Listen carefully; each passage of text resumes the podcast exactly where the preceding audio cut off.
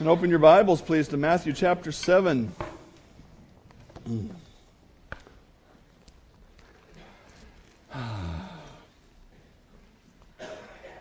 Matthew chapter 7.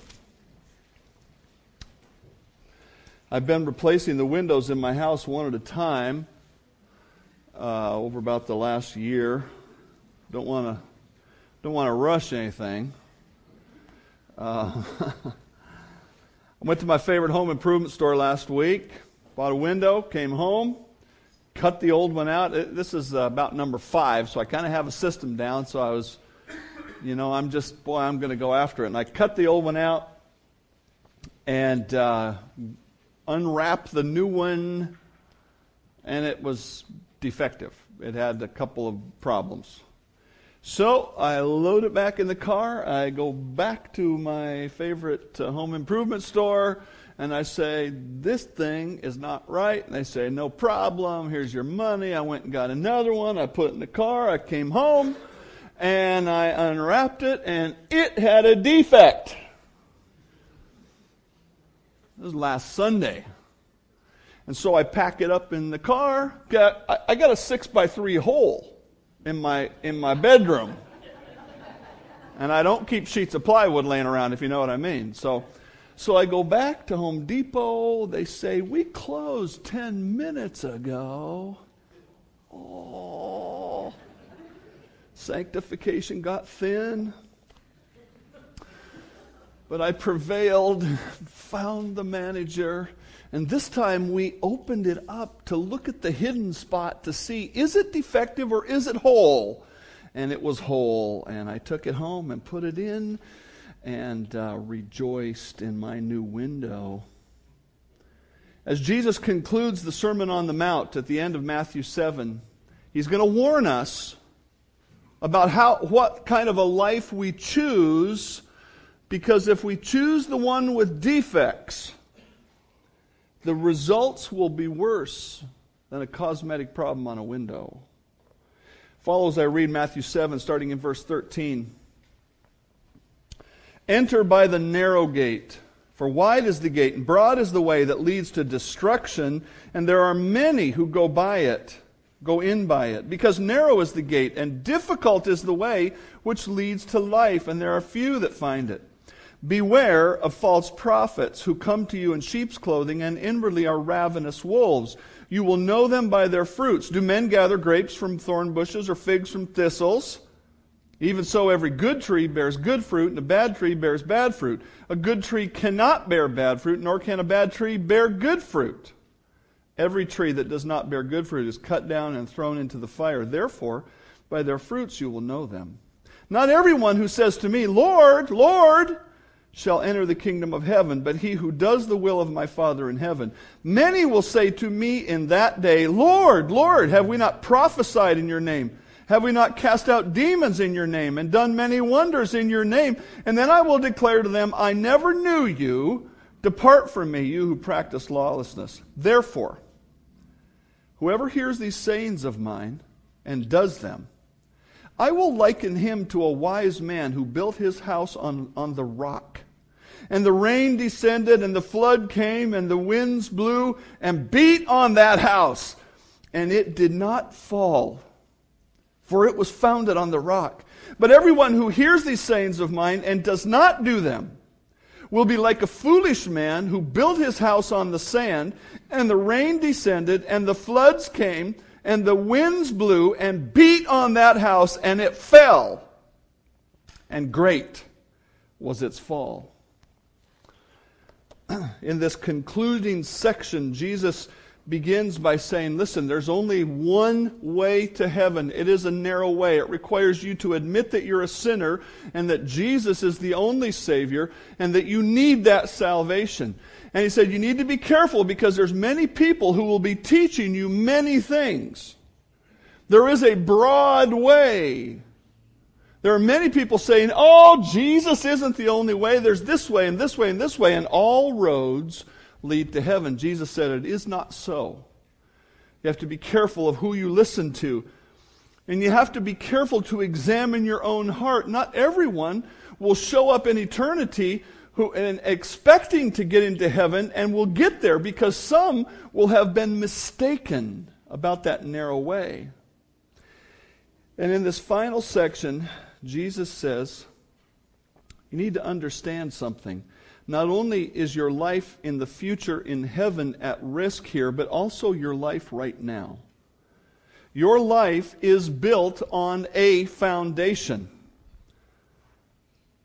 Many people don't think about the, call it philosophical or ideological basis to life because they're just kind of living life from day to day. But your life is built on some kind of a thoughtful foundation.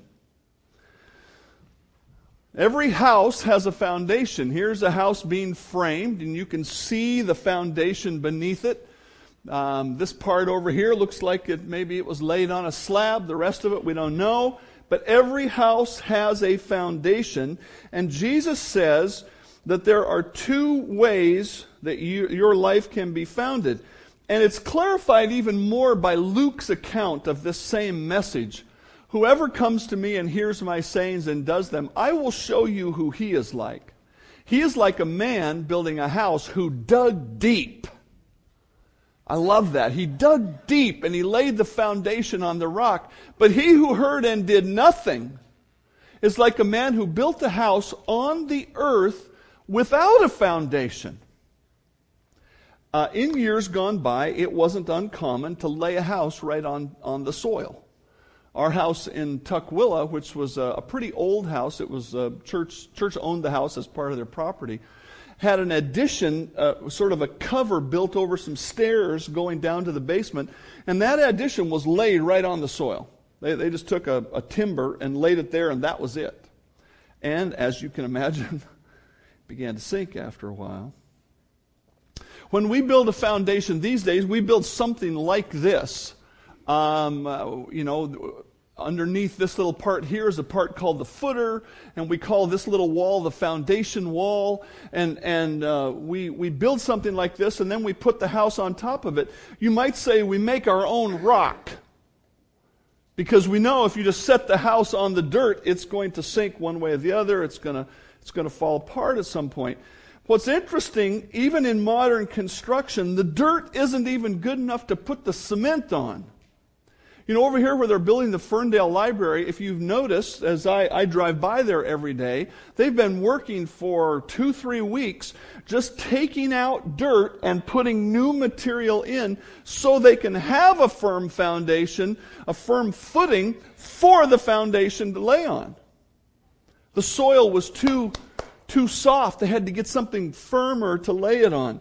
Jesus said, You have a foundation of your life. Your life is sitting on something. All of the stuff you do every day is based on something underneath you. The question is is it a foundation of Him, or is it a foundation of something else, either the sand or the dirt, as He calls it? Have you just laid your life right on the stuff around you? Now, sa- the sandy foundation is what I would call the normal way of life. Turn to Colossians chapter 2. Colossians chapter 2. And I'd like you to think about how we normally create how we normally create the foundation of life. The normal foundation of life starts uh, when you're a child in your parents' home. And your parents tell you the way the world is and they may be good parents or bad or a mixture of both. Um, I I don't know if I saw this on TV or read it in an article or something about a, a guy who, who has his child stand on the edge and he says, Here, jump and I'll catch you.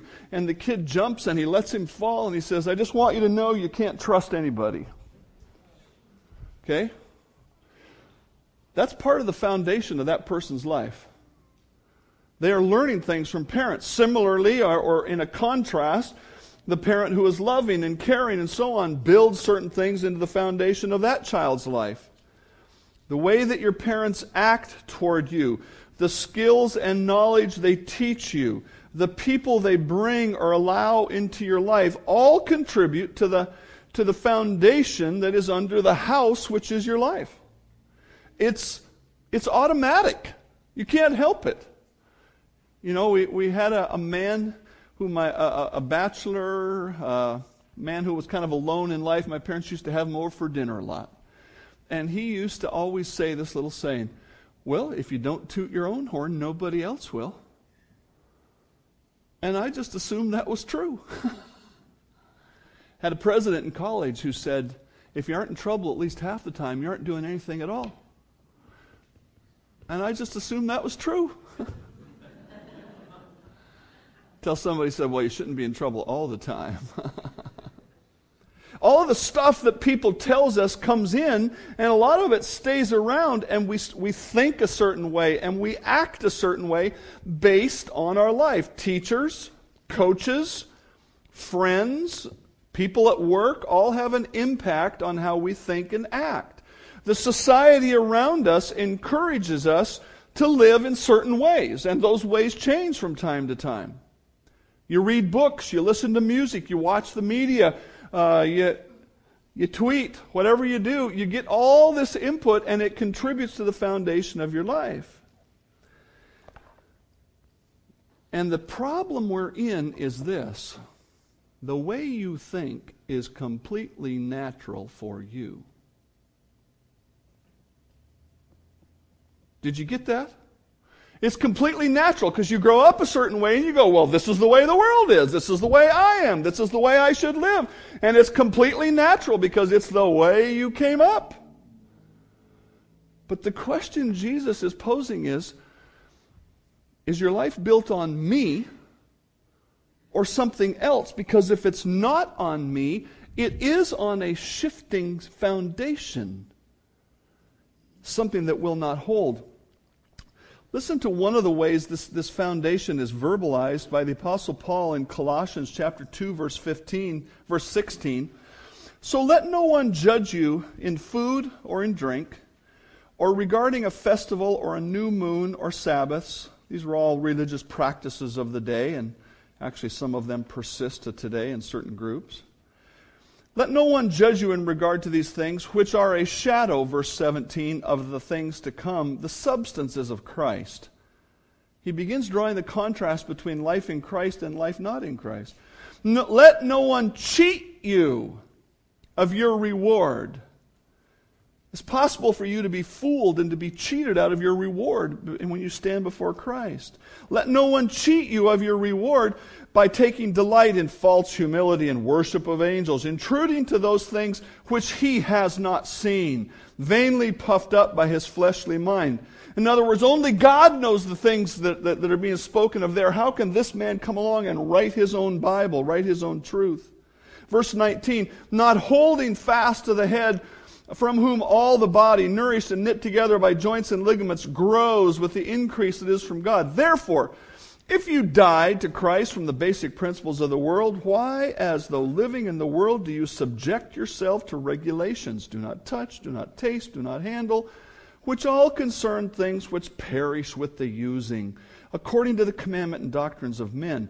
These things have an appearance of wisdom in self imposed religion false humility, and neglect of the body, but they are of no value against the indulgence of the flesh. There's all kinds of stuff around us that has the appearance of wisdom.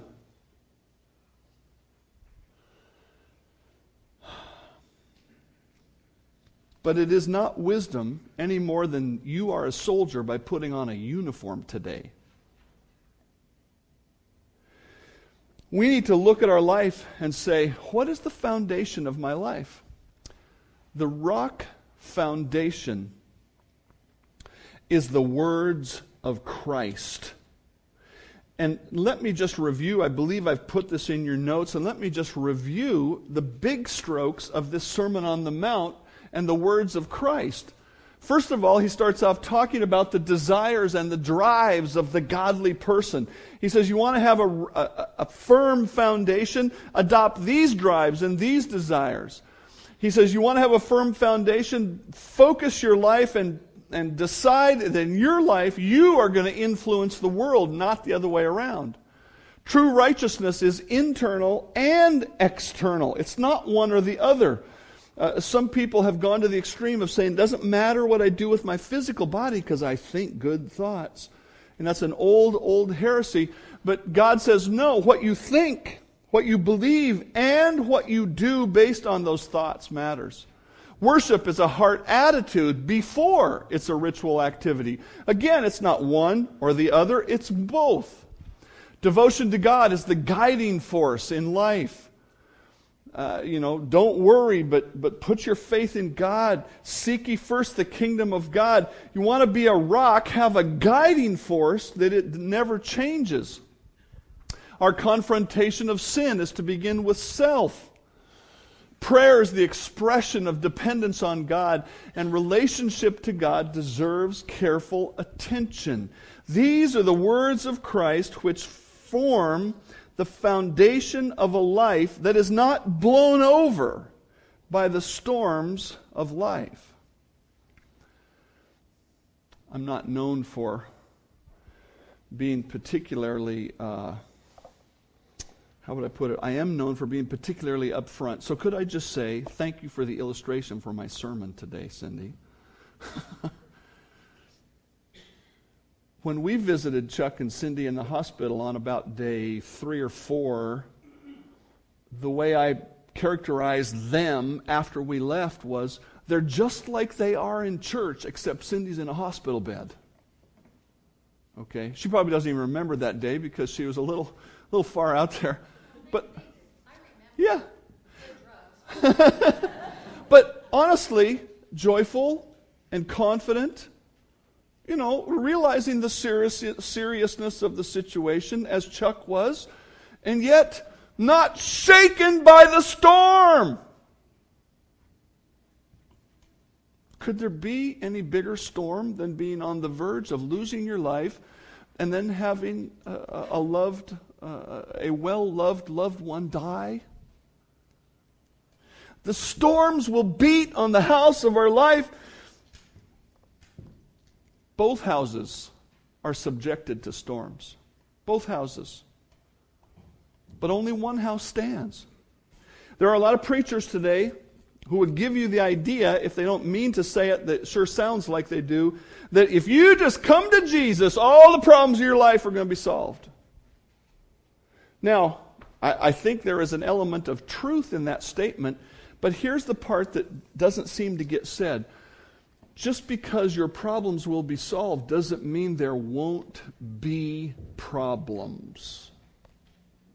Just because God will help you weather the storm doesn't mean He's taken the storms away. Jesus said there's two kinds of people one that hears me, one that doesn't hear me, but the storms beat on both houses. You see, some people would almost have us to believe that coming to Jesus brings those storms. It does not.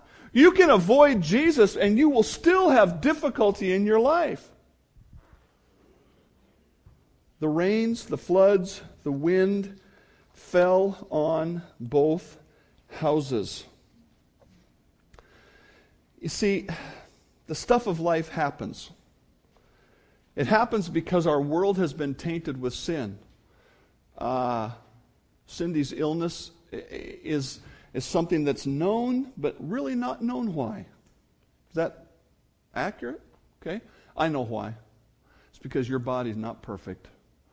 And neither is yours or yours or yours or yours. And so that means that some of us are going to wake up tomorrow with a cold, and some of us are going to wake up with a flu, and some of us are going to wake up needing to have their tonsils taken out at 57 years old.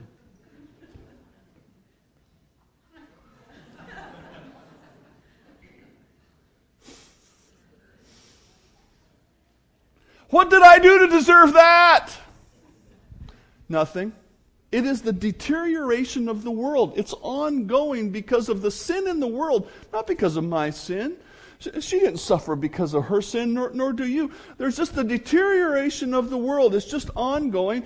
And, and so, you know, there's aches and there's pains, and, and the house, uh, you know, needs to be painted, and all that stuff is ongoing. But Jesus wasn't talking just about that. He was also talking about what I might call the, the ultimate pressure that gets put on our house.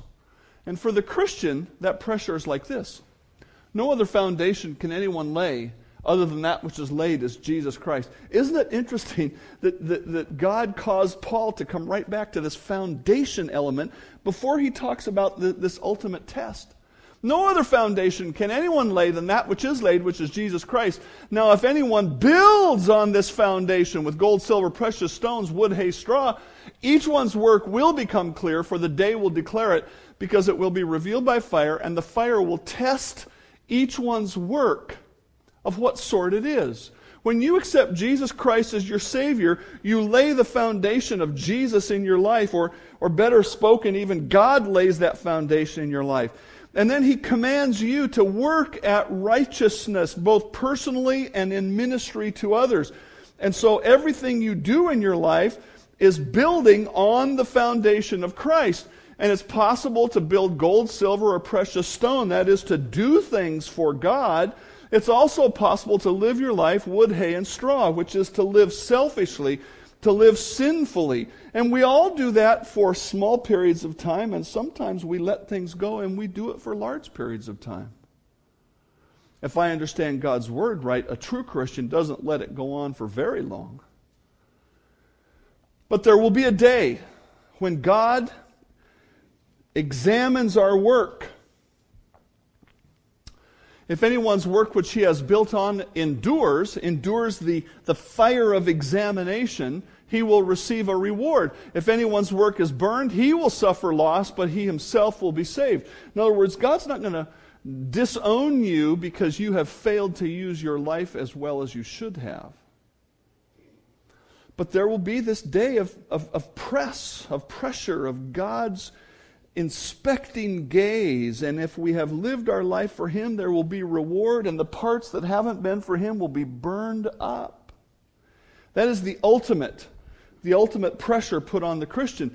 There is an ultimate pressure put on the unbeliever, the one who does not listen to the words of Jesus. And it's like this I saw the great white throne and him who sat on it, from whose face the earth and heaven fled away, and there was found no place for them. And I saw the dead, small and great, standing before God, and books were open, and another book was open, which is the book of life. And the dead were judged according to their works by the things which were written in the books. And if anyone was not found written in the book of life, anyone who was not found was cast into the lake of fire. That is the ultimate pressure that will be put on your life. And Jesus said, You want to be wise? Be ready to not be there at that judgment. In other words, when you believe in Christ, you don't stand here to be judged to see if you're going to make it or not. You only st- stand to be evaluated.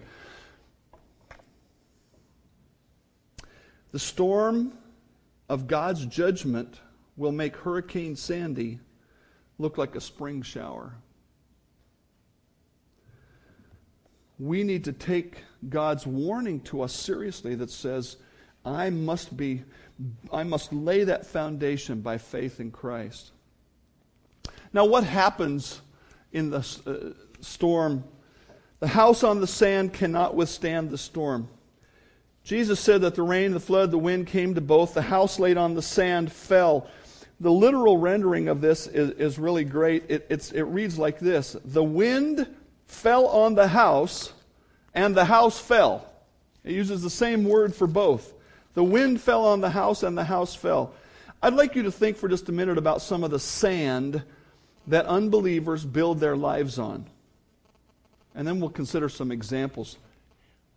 The sand on which the unbelieving builds self esteem. You need to love yourself. You need to love yourself before you are able to love others. Sexual freedom. You ought to be you ought to be able to do whatever you want. You ought to just be free. There shouldn't be any rules. The great change in the laws in our country in the last few years regarding sexual activity are because people want no rules. Let me be who I think I am. Materialism. The one who dies with the most toys wins. Ah, nobody says that. You're right, they don't. They just live that way. What's the new toy? What's the new phone? What's the new computer? What's the new motorcycle? What's the new boat? No, no, boat. We're going to leave boats out of this because boats are totally righteous. Campers. Campers are wicked. Pickup trucks of no value except to pull a boat.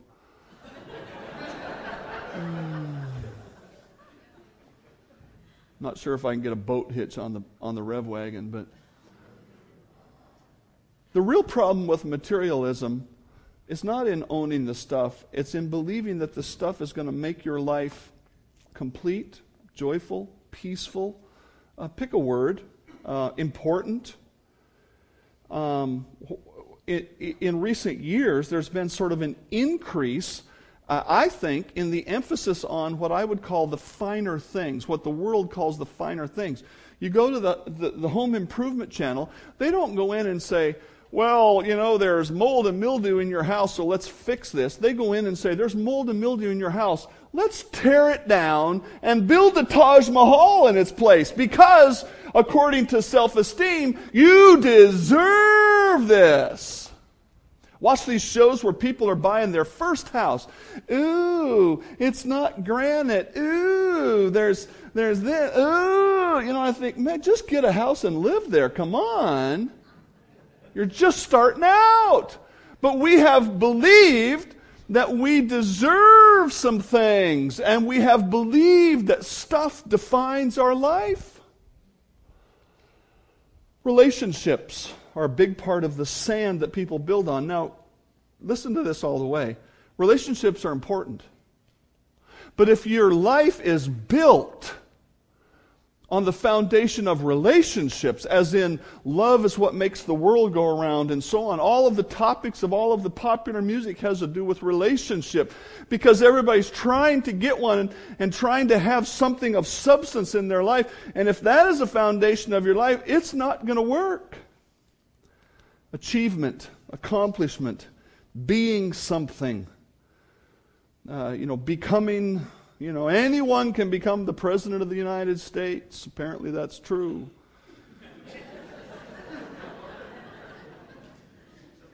anyone except me. And then there's a new element. There, there's always this other element in the sand. I call it anti sand. You know what anti sand is? Anti sand is the counterculture on which people build their life. When I was a young person, back when we used to say righteous dude, the anti sand, the anti sand was the hippies. Now, how many of you, how many of you in here were hippies? There, uh, oh, there's a lot. Yeah, we got, yeah, yeah, yeah, we got some hippies. Yeah. You know, and the hippies had a credo which went away from this except for sexual freedom you know and, and it was like hey we're not going to own stuff and we're not going to be like this and we're not going to be like that. And they drew this box and they said this is this is really what makes life work okay? And apparently it didn't because it went away too. Now here's what the new anti-sand is. The new anti-sand is minimalism. Have you heard of this Minimalism is a guy living in a 700 foot apartment, being famous for living in a 700 square foot apartment and telling everybody else how to live a minimalistic life. Well, la ti da. But Here's the point. Um, lest I be misunderstood, I believe, in essence, when we follow the Lord, God does want us to, to be comfortable with who we are. God does have a path to sexual expression. God does intend to support us with the material things of life. God does want relationships to be important. Um, he does want us to, to try to accomplish things for Him in a, in a godly sort of a way. And He wants us to minimalize uh, some of the junk of the world. And so there's an element of righteousness in all of these, but none of these can be the foundation of life. All of these find their correct place in life when Jesus is at the center. What are some recent examples of life built on the sand? There was a woman this week arrested for drunk driving who made big news on the talk shows, not being there, but being talked about. Because 10 years ago, she was drunk driving and her car went into a body of water, and the two people in her car died.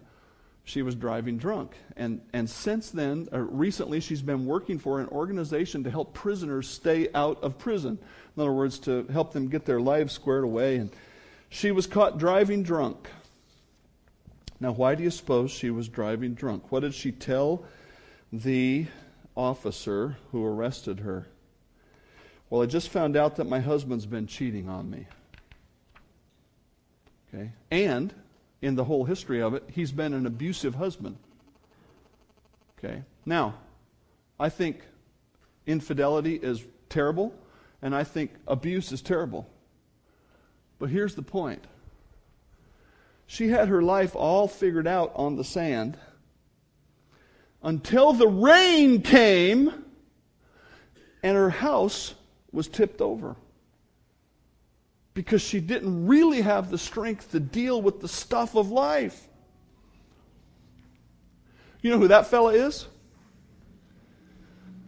I don't even want to say his name. Anthony Weiner, former congressman. Uh, I, did he resign Congress over the last flap, or did he just lose his seat? I don't remember, but I think he resigned. Yeah. And he resigned because he was sending sexually explicit texts and pictures, words and pictures, back and forth to at least one person. One person uh, made it public, one girl, one younger woman. Now, he's a married man. Okay? Uh, besides, he's sending out these texts. What's, what's really fascinating, can I back up just a minute? Didn't, doesn't the world say you're supposed to be free to do whatever you want? And then all of a sudden, when somebody does it, they go, Ooh, you're bad! He is bad. This time, he's running for mayor of New York and apparently was one of the front runners in the race. Until it was public again that he is texting, sending pictures of himself and sexually explicit messages to a number of younger women. And he's married with a child or two. Now, what's the real problem here, folks? The real problem is this guy doesn't have too much self esteem. He's trying to prove himself. Am I desirable to these younger women? So he sends a picture of himself with no shirt on, you know? And he looks like a buff, little skinny guy.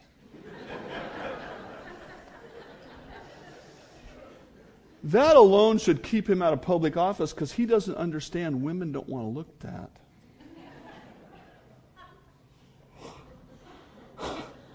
Yeah, you know I'm telling the truth. They want to look at your character and they want to look at how you love them. He's a fool on many levels. But he's built his house on the sand and, and, and it's falling down. And of course, the, the greatest, the greatest, uh, the greatest uh, sand builder you could possibly mention right now is, is Ariel Castro, the guy who imprisoned those three women.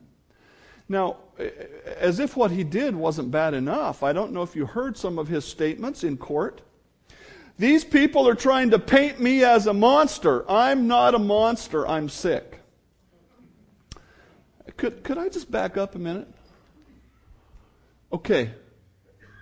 He lived this out. He lived this out. That's what the world tells you to do, right? And now he wants to say he's sick? Well, were you sick or were you following your bliss? And I and believe me, in using the word bliss, I'm not making light of the terrible things that he did. He described himself as addicted to pornography. So you're telling me, Mr. Castro, that sexual freedom doesn't lead to freedom, but it leads to enslavement? He claimed he was a victim of sex acts when he was a child. I don't doubt that.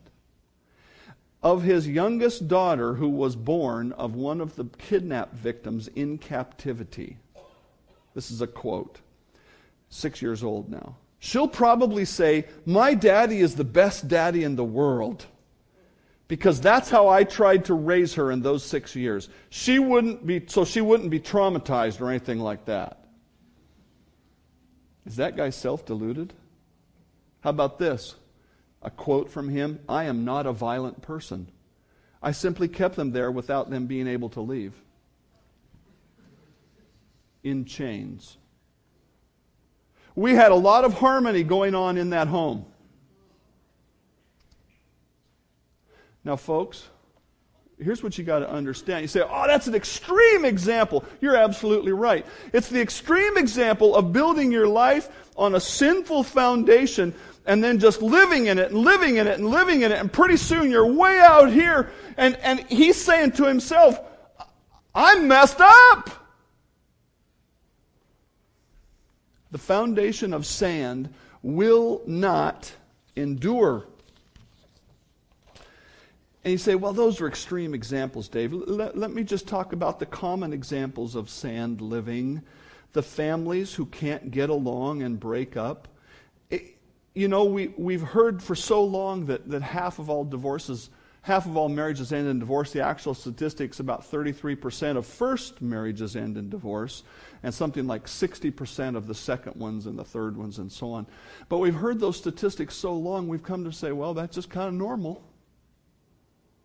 It is not normal and it does not have to happen unless you build your life on the sand. I mean, if you're married and then you're seeking your own self esteem, your own sexual freedom, your own materialistic pleasure, of course the two of you are going to have arguments and fights and, and differences of directions. And of course you're going to come to a point where you go, there's just irreconcilable differences. The reason there's so much divorce is because there's so much sand foundation building. The addicts that can't get clean and then overdose, like the actor. Uh, this last week, the guy from this TV show Glee, um, and, and he's got a beautiful girlfriend from the TV show. He's famous, he's making money, and he overdoses. Why? Because his, his life is built on the sand, and when any rain comes, there's no stability, there's no strength. One author put it well. All around us, we are hearing of the crashing of our civilization as one tornado after another rips it apart. Individuals, homes, communities, nations are collapsing at an alarming rate. If the experiences of the last 50 years prove anything, they prove that modern man, in spite of his tremendous scientific achievements, hasn't found a decent way of life. He has learned to build houses, but he doesn't seem to understand the nature of foundation. He is skillful, but he isn't wise. And that was written in 1952. In contrast to the house built on the sand, the foundation of Christ produces strength. Now, I'm going to read a series of statements, and I have printed them and put them right there, so you don't need to try and write them down because I am going to blast through this. But I want to review the Sermon on the Mount in a set of statements to say, listen to the strength that God gives. If you are pursuing intrinsic godliness, you will be building your inner person, the real you, not the carrying case. Strength in crisis does not come from dressing well, but from living well. If you view the world as needing the Savior, you can set about taking Jesus to them and you won't be hurt by their rejections. If you're attempting to live out the commands of God in heart and life, you will have the power of God causing growth and strength. If you are committed to godly love, which demands consistency between thoughts and deeds, then you will reject hatred sexual fantasy and flippant divorce, and God will build genuine, fulfilling relationships in your life. If your concept of honesty is so pure that you refuse to disguise lies with cleverly contrived cover ups, then God will be free to defend you when the truth is unwelcome. If your definition of love includes kindness, even toward those who are unappealing or hateful, then God will be able to create a heart of love in you, like that of Jesus. If your worship of God is free of prideful public demonstrations and full of heartfelt expressions of appreciation and dedication to God, then God will be honored by you and will in return honor you with a heartfelt satisfaction in your life. If your values are so focused on eternity that you are not living to accumulate earthly wealth, nor are you consumed with worry about your earthly existence, then God will be free to provide for your earthly needs. If your concern for righteousness is so great that you examine yourself before confronting others, then God will make you a person who can help others. If your belief in the power of God is so great that you pray consistently about the concerns of your heart, then God will be able to make miraculous changes in and around you. If your adherence to the uniqueness and purity of God's truth is such that you believe and preach it only, then God will protect you from the error which pervades our world. That is the strength that God wants to build in us, and it cannot be replaced by anything. How do we get that strength? How do we lay that foundation? We lay it by obedience. In John 7, Jesus said, There is a man who hears me and does, and a man who hears me and doesn't. It's not hard to say, Well, I believe in Jesus. I, I think the Christian way is not a bad way, but the question you have to ask yourself is Is your belief so deep? That it results in action. In 1 John 2, John said, He who says, I know him, and does not keep his commandments, he is a liar, and the truth is not in him. But whoever keeps his word, truly the love of God is perfected in him. By this we know that we are in him. Jesus said, The question is not, Have you heard me? The question is, Are you obeying me? And of course, the very first and foremost command is you need to believe in Christ. If you have not believed in Christ, you are not a follower of Christ. If you have believed in Christ, you have laid that foundation. Now you need to move on to be a doer of the word and not a hearer only. In other words, throughout your Christian life, you need to be a listener and a doer of God's word because you don't want to be like somebody who looks at his face in a mirror and sees a problem and walks away and forgets something needs to be changed, but he looks into the perfect law of liberty. Isn't that interesting? God says if you limit yourself to the foundation of Christ, you become free through his truth, the law of liberty. The man who continues in it and is not a forgetful hearer but a doer, this one will be blessed. You know what the word blessed means in the scripture? It means happy. The path to happiness is obedience. Doesn't seem that way, you know. For us in America, it seems like the path to happiness is supposed to be do whatever I want to do. Jesus said, path to happiness is obedience. Is your life built on the rock? Is Christ the foundation? Let me ask you differently. Do you live in obedience to the words of Christ? Because if you do, you're, you've laid that foundation and now you're building on it a house that will endure. I ran into some old friends a week ago at Michael Holland's wedding. I sitting there eating my food, and a lady walks by, and I thought, ah, you were a you were a paramedic down in Seattle. We were on calls together, and couldn't remember her name, but uh, struck up conversation. And not only was she a paramedic who worked down in the South King County, but uh, she married a fellow shortly after I knew both of them, who was a doctor, and they were both on a disaster team that I was on in Seattle um, that worked with the federal government. And uh, the doctor is Michael Holland's wife's new, uh, his wife's uncle. Uh, there you go, family connection. There it is. And we were commiserating about our days on the disaster team. And the head of our disaster team had, uh, his parents had a building with a basement in it. And so we kept our equipment in the basement. Now, they started that back when the team didn't have too many people and too much equipment. By the time I was there, we had like 40 people and 20,000 pounds of team equipment, including these huge tent devices that we would erect. And so every time we went on a mission or a training mission, we had to go into that basement and carry 20,000 pounds of equipment up the stairs and, and load it onto a truck and take it somewhere and offload it and do it again two or three times. And uh, maybe that's why I had to have my knees rebuilt. I'm not sure. I know for a fact I couldn't do that now. I am not that strong. Um, I have a little saying of all the things I lost. I miss my mind the most, but I miss being strong the second most. just, just, just to look at something and go, yeah, I can pick that up, grab it, pick it up. I just can't do that. Because if I do, it's going to be trouble.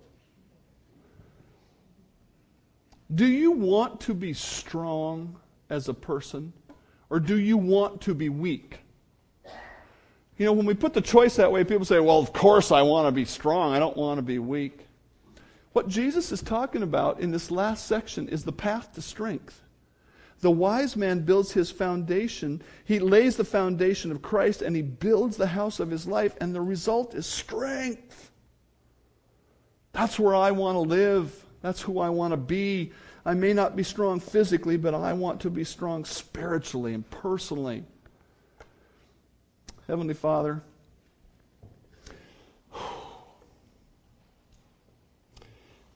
I thank you that your way of salvation and the life that comes from that salvation breeds strength. I am so thankful that, that I don't have to face the challenges of life wondering and worrying